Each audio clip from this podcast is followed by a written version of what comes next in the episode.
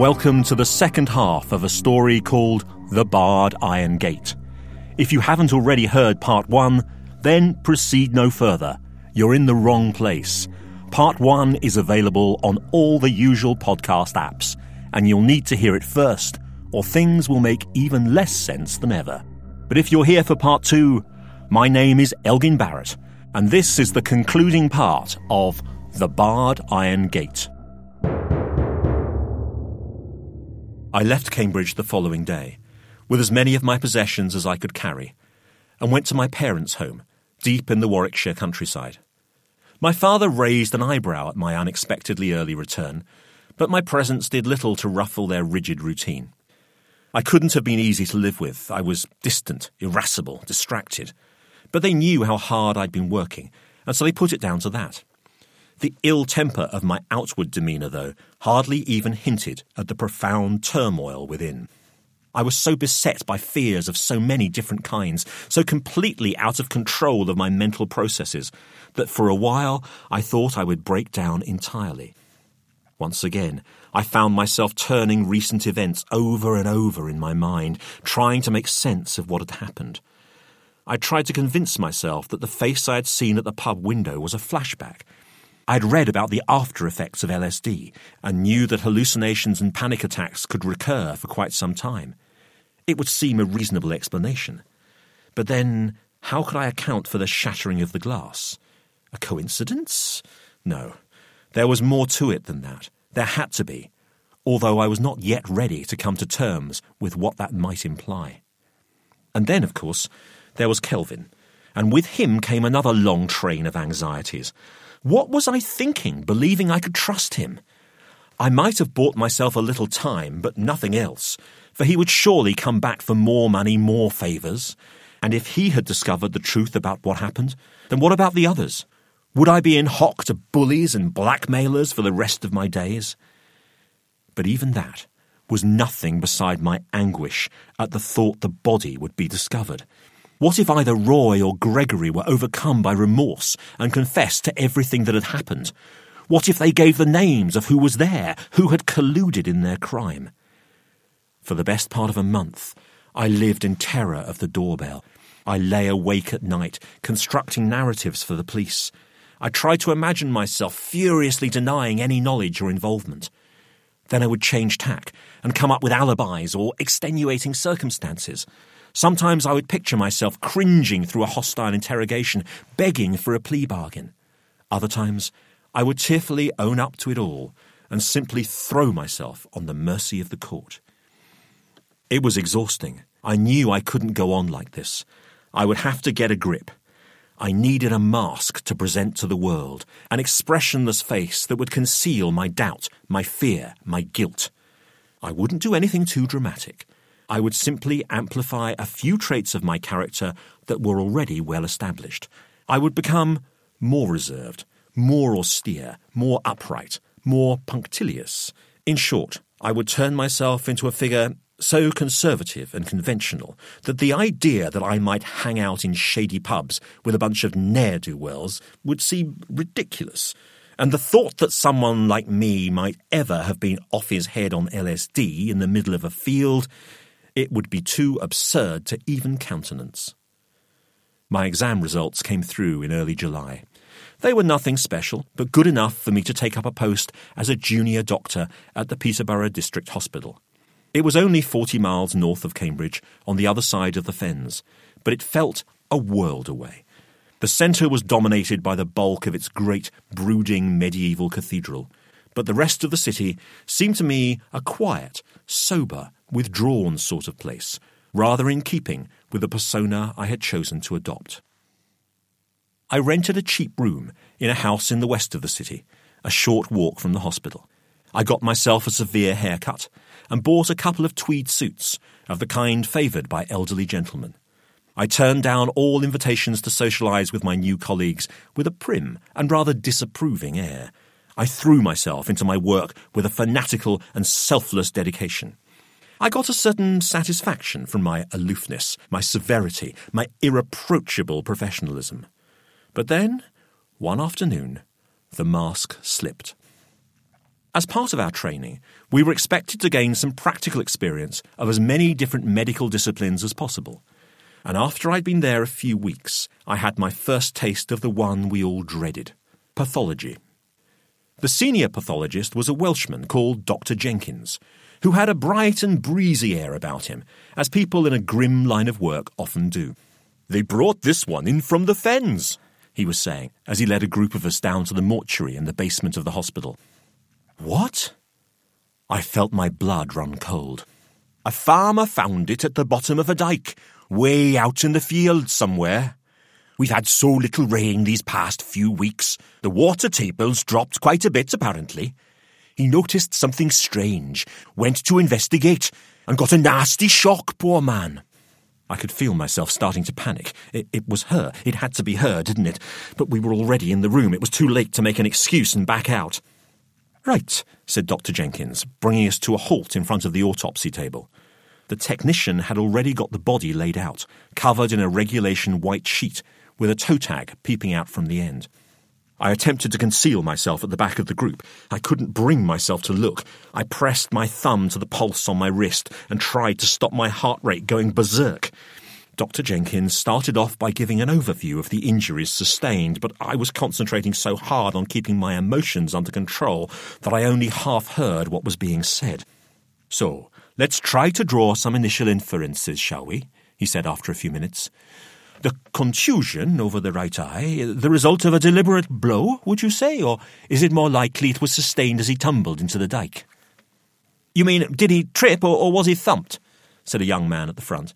He had a reputation as a bit of a joker, and there was a general nervous titter. You could put it that way. Well, from the grazing around the wound, I would say he stumbled and hit his head on a rock or something, said a young woman doctor. An accident, then, said Dr. Jenkins. An accident, pure and simple.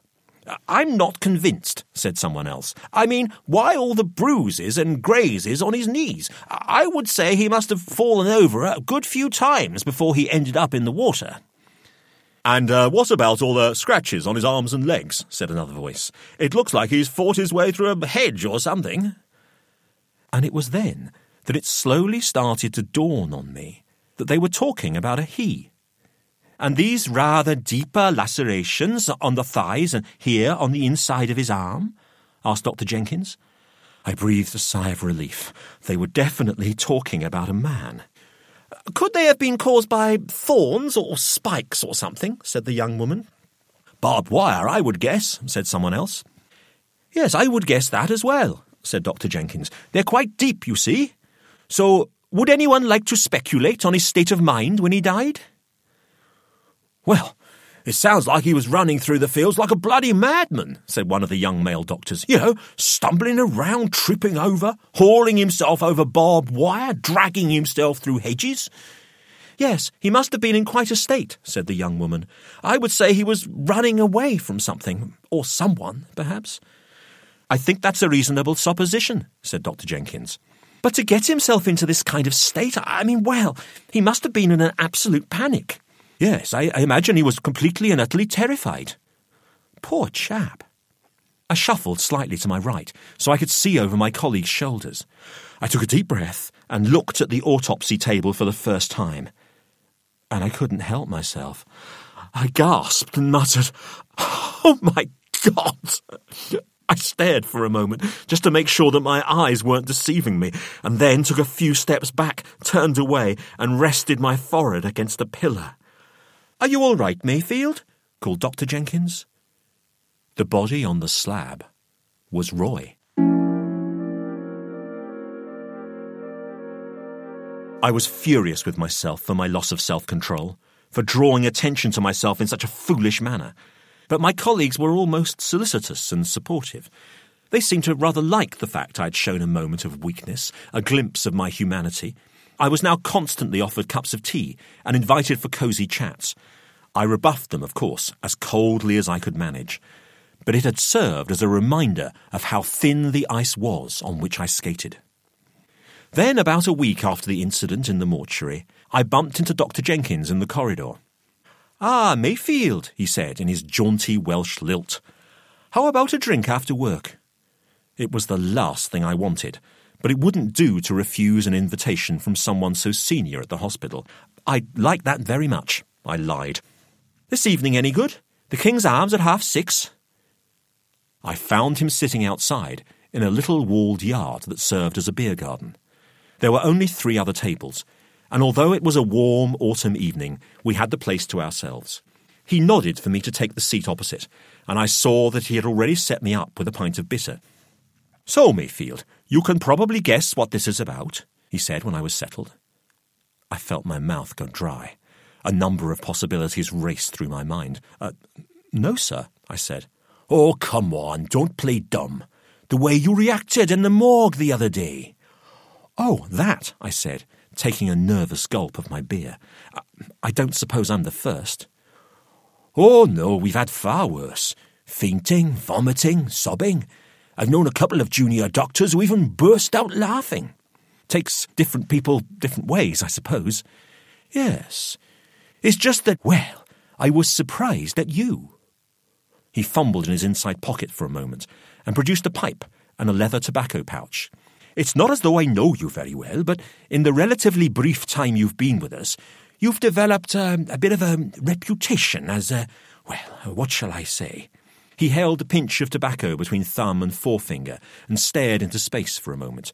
As a bit of a cold fish, I suggested. Oh, I wouldn't put it like that, he laughed. Someone who keeps his feelings on a tight leash, more like. He stuffed the tobacco into the bowl of his pipe and tamped it down. Only I checked afterwards, and it seemed that the fellow in question lived in Cambridge. And it occurred to me, well, it occurred to me, Mayfield, that you might have known him or something. I swallowed hard. Oh, no, I don't think so, I said, and attempted a grin. I've always kept myself to myself. Yes, I dare say you have. Anyway, I don't want to stick my nose in, but I thought I'd mention it. There is a police investigation still going on, so if you do know anything, it's not too late to say. He stared straight at me, as if he was challenging me to look away. Then he clamped the stem of his pipe between his teeth and patted his trouser pockets. Damn, he said. I don't suppose you've got a light? I don't smoke, I'm afraid, sir. Quite right, too, said Dr. Jenkins. Filthy habit. But do excuse me while I pop inside and get some matches. I wasn't enjoying this one little bit. When he had gone into the pub, I took my pulse with my thumb and tried to compose myself, ordered myself to calm down. And then there was a rattle behind me. It came again, and I turned round to see what it was. I hadn't noticed before, but set into the wall behind me, there was a gate. A barred iron gate. My heart gave a thump, as if someone had dumped a rock inside it. The knuckles of two incredibly pale hands were gripping the vertical bars. The gate rattled again, and as it did so, her features came slowly into focus. Her long black hair fell in matted tangles down either side of her emaciated face. Her cheekbones and chin were so prominent that they were almost raw white bone. Her black eyes, sunk deep in their sockets, seemed to flicker with a faint amber flame. Then she shook the gate once more, this time with such violence that little tumbles of dust and mortar fell from the lintel above. I didn't move. I didn't dare. I was transfixed. There was a hissing sound, like a long exhalation of breath. Then she wrenched the gate again, and one of the hinges groaned as if it was about to snap. I leapt to my feet, knocking my chair over with a clatter. She pulled her lips back in a wolf-like snarl, and reached through the bars with her right arm, flailing the points of her nails towards me. I tried to stifle a yelp as she hurled the full force of her body against the gate. She did it again, and the whole wall seemed about to burst apart. I looked around me desperately for an escape route. I could do nothing else. Is everything all right out there? came Dr. Jenkins' cheery voice from inside the pub. She glared at me with a look of savage hatred. Did I hear something? said Dr. Jenkins as he stepped through the door, adding, I bought a couple of halves to keep us topped up. I turned to him and I could tell immediately how shocked I must have looked, because his whole expression changed. Are you all right, Mayfield? he said, hurrying over and setting the drinks down on the table. Only you look terrible. I'm. Uh, I'm perfectly all right, I stammered, glancing back over my shoulder at the gate. Was it something I said? asked Dr. Jenkins. I didn't mean to alarm you. I checked over my shoulder once more, but she had gone. No, uh, no, just a touch of indigestion, I think. Uh, nothing that a, a pint of bitter won't put right. I righted my chair, sat down, and took a couple of long gulps. For a few moments I felt his eyes on me, watching me carefully. Then he struck a match and, with a flourish, set it to his pipe. Perhaps you're a more sensitive soul than you seem at first, he said, and puffed energetically as his features disappeared in a wreath of pungent smoke. I'm not sure how I got through the next 30 minutes. I was in a daze, virtually incapable of speech. If Dr. Jenkins had thought me a little strange at the start, heaven knows what impression he left with. But I was desperate to get away, desperate to give myself some time to think, because I was now stone cold certain that what I had seen had been no flashback. How could that young woman have just emerged like that from my subconscious, so unexpectedly, in such fine detail, so real, so tangibly, physically present? No, she hadn't emanated from my own mind, I was sure of it. I also knew, in my bones, that whatever I had seen, Roy had seen too. She was the reason he had fled across the fields in such abject terror. Yes, she was the one who had hunted him to his death. The rest of the week passed without incident, and on Saturday I had a day off, which I had set aside for domestic chores. I was leaving the house mid morning with a bag of laundry for the service wash when I saw a large, long haired man in a tatty denim jacket leaning against the lamppost outside. He looked up as I came down the front path. It was Kelvin. I've got nothing to say to you, I told him, unless you've come to repay the loan I made, of course. Ah, he said, we need to talk about that. I brushed past him. And if you think you can get so much as one more penny out of me, I called over my shoulder, then think again. I'm not afraid of you. No, it's not that either. I started to march down the road as fast as I could, the bag of washing clasped in both arms, Kelvin following with his long, loping stride. And if you've come to tell me about Roy, I said, you can save your breath. I know about Roy. What? he said. I could tell that took the wind out of his sails. How do you know about Roy? It doesn't matter. Then I guess you know about Gregory too. That stopped me in my tracks. I'm sorry? Gregory, you heard what happened? I wasn't quite sure how to respond. Was he with Roy when he. Uh... No, of course not. Roy disappeared back in August. You said you knew. And Gregory? It was just last week. I set my laundry bag down on the wall of a front garden. Go on. Perhaps you better tell me. You remember that wee car he drove? The Spider, the Alfa Romeo? Aye. I got hit by a train on the main line. He was inside, that girl of his as well. Neither of them stood a chance. My God, what the hell were they doing? They wrote it up in the local paper, he said, reaching for the back pocket of his jeans and bringing out a folded copy of the Cambridge Evening News. I scanned the article. It seemed that the car had crashed through a wire fence and rolled down an embankment into the path of an oncoming train. One sentence in particular caught my eye. According to an eyewitness, the car was reversing at high speed when the driver appeared to lose control. I looked up at Kelvin. It says here he was reversing. Aye. Why on earth would anyone be reversing at such high speed they do that? It was getting dark, I think. He'd taken a wrong turning up a dead end street. Then why not do a U turn? I don't know. Perhaps he didn't have time. Perhaps he panicked. An awful thought was already starting to take shape in my mind. Any idea where it happened? I asked. Yeah, I know the place. It's a road that leads to a builder's yard. No doubt, with a barred iron gate at the end of it, I muttered, half to myself. What did you say? said Kelvin. It doesn't matter. What did you say about a gate? I said I wouldn't be surprised if there was a barred iron gate at the end of it. Shit, he said. So you've seen her too? I had the sense that a piece of the puzzle might be falling into place. So they told you what happened? Roy and Gregory, I mean. I'm sorry. They told you what happened that night last summer, they must have. No, I've never spoke to them since then. Oh, come on. Honest to God, not a word. Then how do you know about the gate? Because I've seen it. The barred iron gate. What do you mean you've seen it? Well, not exactly seen it. I've dreamt about it. With her, that woman, that barmaid from the pub, with her staring through it, staring as though she hates me, as though she means to do me harm. Come off it, you're joking. I promise you I'm not. Kelvin and I stood there in silence for a moment, both of us unsure what to say next.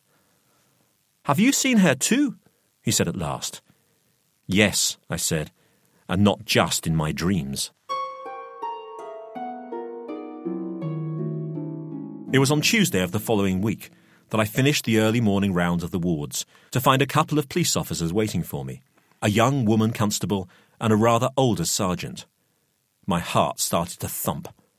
Was this it? Had they found the body? Was this the moment I had been braced for? My mind scrambled to recall the strategies I had rehearsed. As a first line of defence, I would go for an outright denial of all knowledge of it, but I would need to tread carefully. Is there somewhere quiet we could talk? asked the woman. I led them into an unused office and sat behind the desk, summoning up my iciest, my most thoroughly professional demeanour. How can I help you? I said. It concerns a young man called Kelvin Lorimer, said the sergeant. Do you know him? That caught me by surprise. Kelvin? What was their interest in him? I attempted to keep my face expressionless as I did a rapid recalculation of how much I could give away. Kelvin Lorimer. Yes. Well, uh, he's a friend of mine, I suppose you could say. The senior officer looked up and raised an eyebrow. A friend, said the woman. Yes, uh, from my student days. We used to play pool together from time to time uh, in the pub. And uh, have you seen him recently? This was even trickier to answer. I took off my spectacles and polished them. Was there any point in concealing our meeting? I decided there wasn't. Yes, I saw him on Saturday. The woman scribbled something in her notebook. Then they both looked at me and waited. Uh, it wasn't planned. I um, bumped into him in the street. And uh, what was he doing in Peterborough? Do you know? I, uh, I think he was here for work. He's a painter and decorator. I believe he works all over the place. And he wasn't doing any work for you? Uh, no. Only we found your address in the pocket of his jacket, so we took it that he might have been to see you recently. Look, I said, can you tell me what this is about? Kelvin Lorimer uh, was arrested on Saturday evening, said the sergeant. It was just a driving offence, but he became aggressive, and the officers decided to take him into custody. When they got him in the cell, continued the woman, he suffered what the duty officer describes as a psychotic incident. He started screaming, cowering in the corner, banging his head against the wall, thrashing around. He was a big man, as you know, Dr. Mayfield, and the duty officer went off to get assistance. May I ask, I said, did the cell have a barred door? A door consisting of vertical bars? The two officers looked at each other quizzically. Well, it would have been one of our holding cells, I imagine, said the woman. The other officer nodded at her. So I suppose the answer is yes. Why do you want to know? said the sergeant. I just wanted to picture it in my mind, I said with a grim satisfaction. But I'm sorry to interrupt. Please carry on. Well, the sergeant continued, by the time the officer returned with some support, they found that Mr. Lorimer had somehow managed to fashion a makeshift rope and had hung himself from the bars of the window. Good God, I said. And as it seems you were one of the last people to see him alive, we just wondered whether you might be able to shed any light on why he may have done it. I took off my spectacles again and allowed the world around me to blur for a moment. Dr. Mayfield? said the sergeant. I- I'm afraid I can't, I said quietly. I didn't know him particularly well. And he didn't seem disturbed when you saw him on Saturday? No, I can't say that he did. The two officers looked at each other again. Well, if anything else occurs to you, said the sergeant, perhaps you'll give us a call.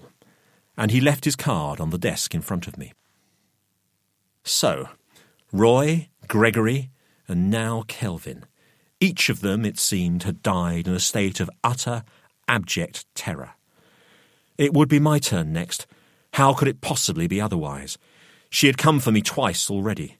There was no doubt she would come again. So what was I to do?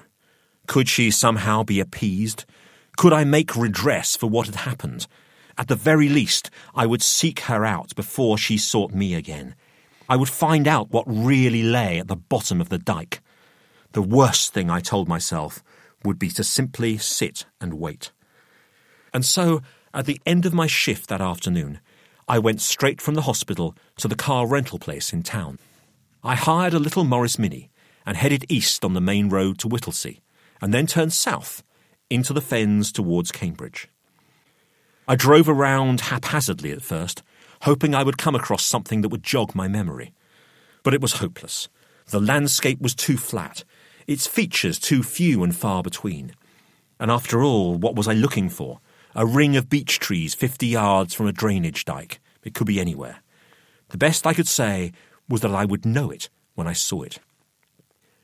After a few hours of fruitless searching, I decided I would need to be more methodical. And so, in my break the next day, I popped out to W.H. Smith and bought an Ordnance Survey map. I identified the area that was roughly a 45 minute drive from Cambridge and resolved to go through it, square by square, drawing a line through each one as I eliminated it. For the next three evenings, I drove up and down the tracks and lanes of the area, working my way systematically from east to west. It was getting dark on the Friday evening. The rain had started to sweep in, and I was about to abandon my quest for the day when I brought the car to a halt on a bare patch of land at the end of a long, bumpy track. I let the windscreen wipers beat back and forth for a few moments and peered out across the fields. I had a feeling. Something told me this was the place. I switched the engine off, got out of the car, and pulled the lapels of my jacket tight together against the rain. Just as I remembered from the previous summer, there was no sign of habitation or life in any direction. And there, a little way off to my left, were some beech trees on a very slight rise in the ground. I strode over. The wind was blowing in sharp gusts now, sending sheets of rain crackling through the leaves. This had to be the spot. I took my spectacles off and wiped the raindrops away, then replaced them and scanned the land to the east. The farmer had harvested the crops, and so the fields looked different. But about fifty yards away, I could definitely see the outline of the dike. I walked over, stood at the top of the bank, and peered down. The rain stippled the surface of the black water, but it was just as blank and unrevealing as it had been before. It wasn't going to give up its secrets easily. There was nothing else for it. I would need to get my hands dirty. Stupidly, I hadn't prepared for this moment. I was still in the tweed suit I'd worn for my hospital rounds that morning. There was no point in ruining it. I returned to the car and checked again that there was no one around. Then I took it off, folded it, and left it along with my shoes and the rest of my clothing on the back seat. I walked back to the dike and steeled myself. Then I slithered down the muddy bank and dropped into the water. I gasped. It was horribly cold and came right up to my neck. I scrunched my toes in the silt at the bottom, tensed my muscles, closed my eyes, and shuddered. When I opened them again, my whole body jolted in shock, for there, no more than a few feet from my face, was an iron gate, its bars rising vertically skywards from the surface of the water. I closed my eyes again and tossed my head from side to side as if it were a vision that I could somehow shake loose. But it was no use. I opened my eyes, but the gate remained, and I now realized that it was not the only one. To the left was another, and there was one to the right as well. I turned round slowly and found two more. I was enclosed on every side.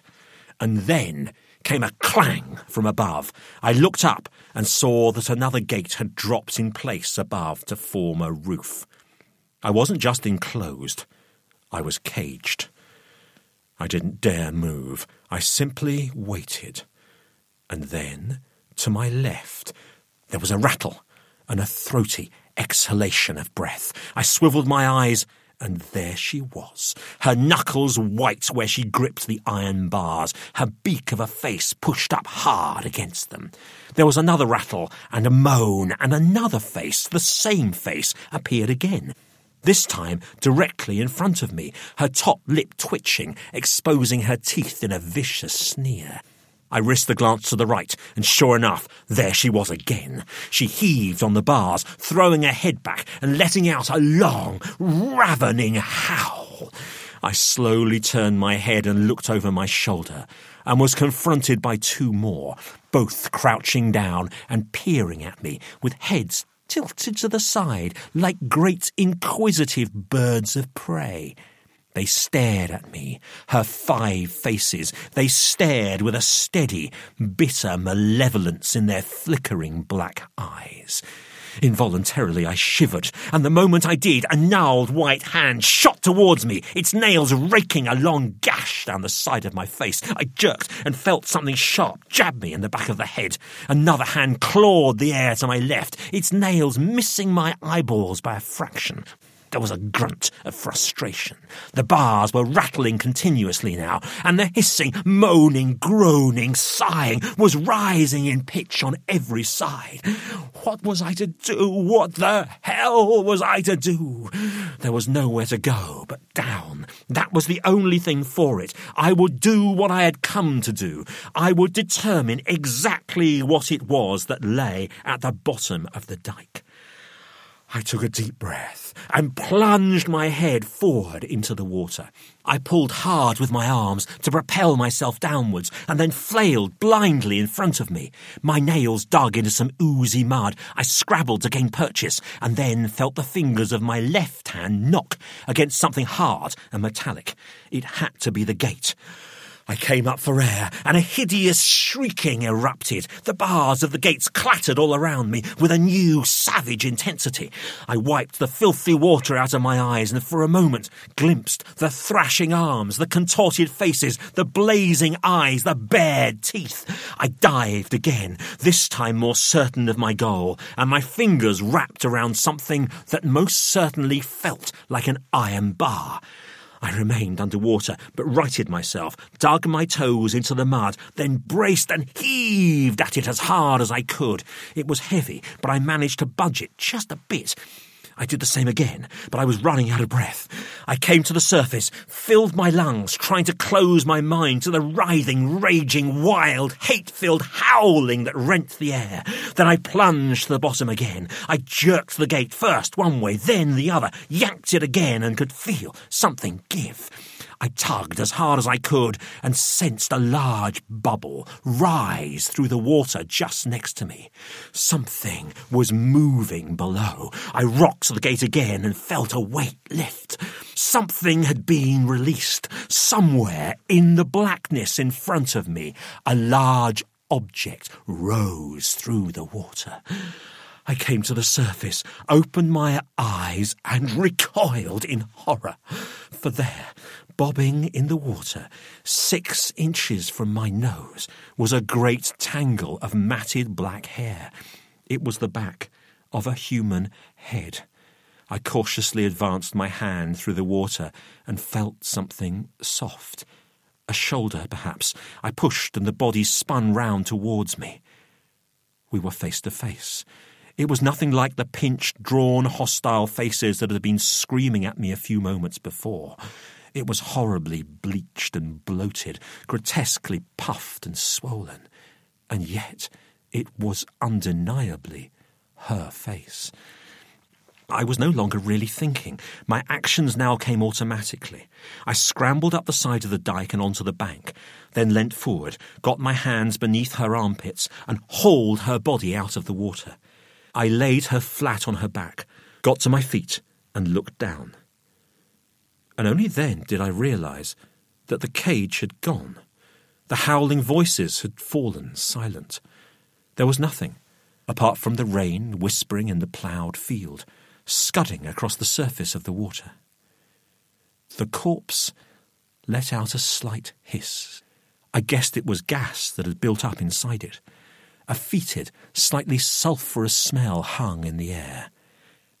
And then I thought I heard a choking noise come from its throat. I bent over and listened more intently and suddenly her whole upper body levered forward off the ground and surged towards me. Her head lolled forward and she spewed forth a quantity of foul smelling fen water. She started to sink backwards and I put my arms around her to prevent her head smashing on the ground. A gurgling sound came from somewhere deep within her. Her body jerked and she retched some more. Kathy? I whispered. Are you. Are you. But I didn't finish the sentence. How could she possibly be? And then there was a sudden flash of light. I looked around, dazzled, trying to work out what was happening. The flash came again, and then a pair of powerful headlights flooded the whole area. I could just make out the shapes of two figures standing in front of a vehicle, a Land Rover, perhaps. As my eyes adapted, I began to see that the one on the left wore a wax jacket and a flat cap and appeared to be cradling a shotgun in his arms. Get another picture of the sick bastard, he said to the figure next to him. The camera flashed again. This will have to be seen to be believed. The eerie photograph of a naked man with the decomposing body of a young woman in his arms appeared in the local press a few days later. When word got out the young man was a Cambridge educated hospital doctor, the national newspapers were quick to pick up on the scandal, despite the half hearted efforts of the police to stop them. I was evil, warped, twisted, perverted, the doctor of depravity, the fiend of the fens the court of public opinion certainly showed me no mercy, as it rarely does. But what about the court of law? Well, you have heard my case for the defence. It is the truth, the whole truth and nothing but. And yet I know I will not be believed. The police are pressing ahead with a charge of murder. The evidence is circumstantial, but my lawyer advises that a plea of insanity is my best course of action. It would be a humiliation I could not bear and so I must pursue another way. A doctor, even a junior one, even one on bail for murder, has access to a medicine cabinet like no one else. It is entirely within my power to ensure the case never comes to trial. And that, I am sad to say, is exactly what I intend to do. But if you have stayed with me until the bitter end, thank you for listening.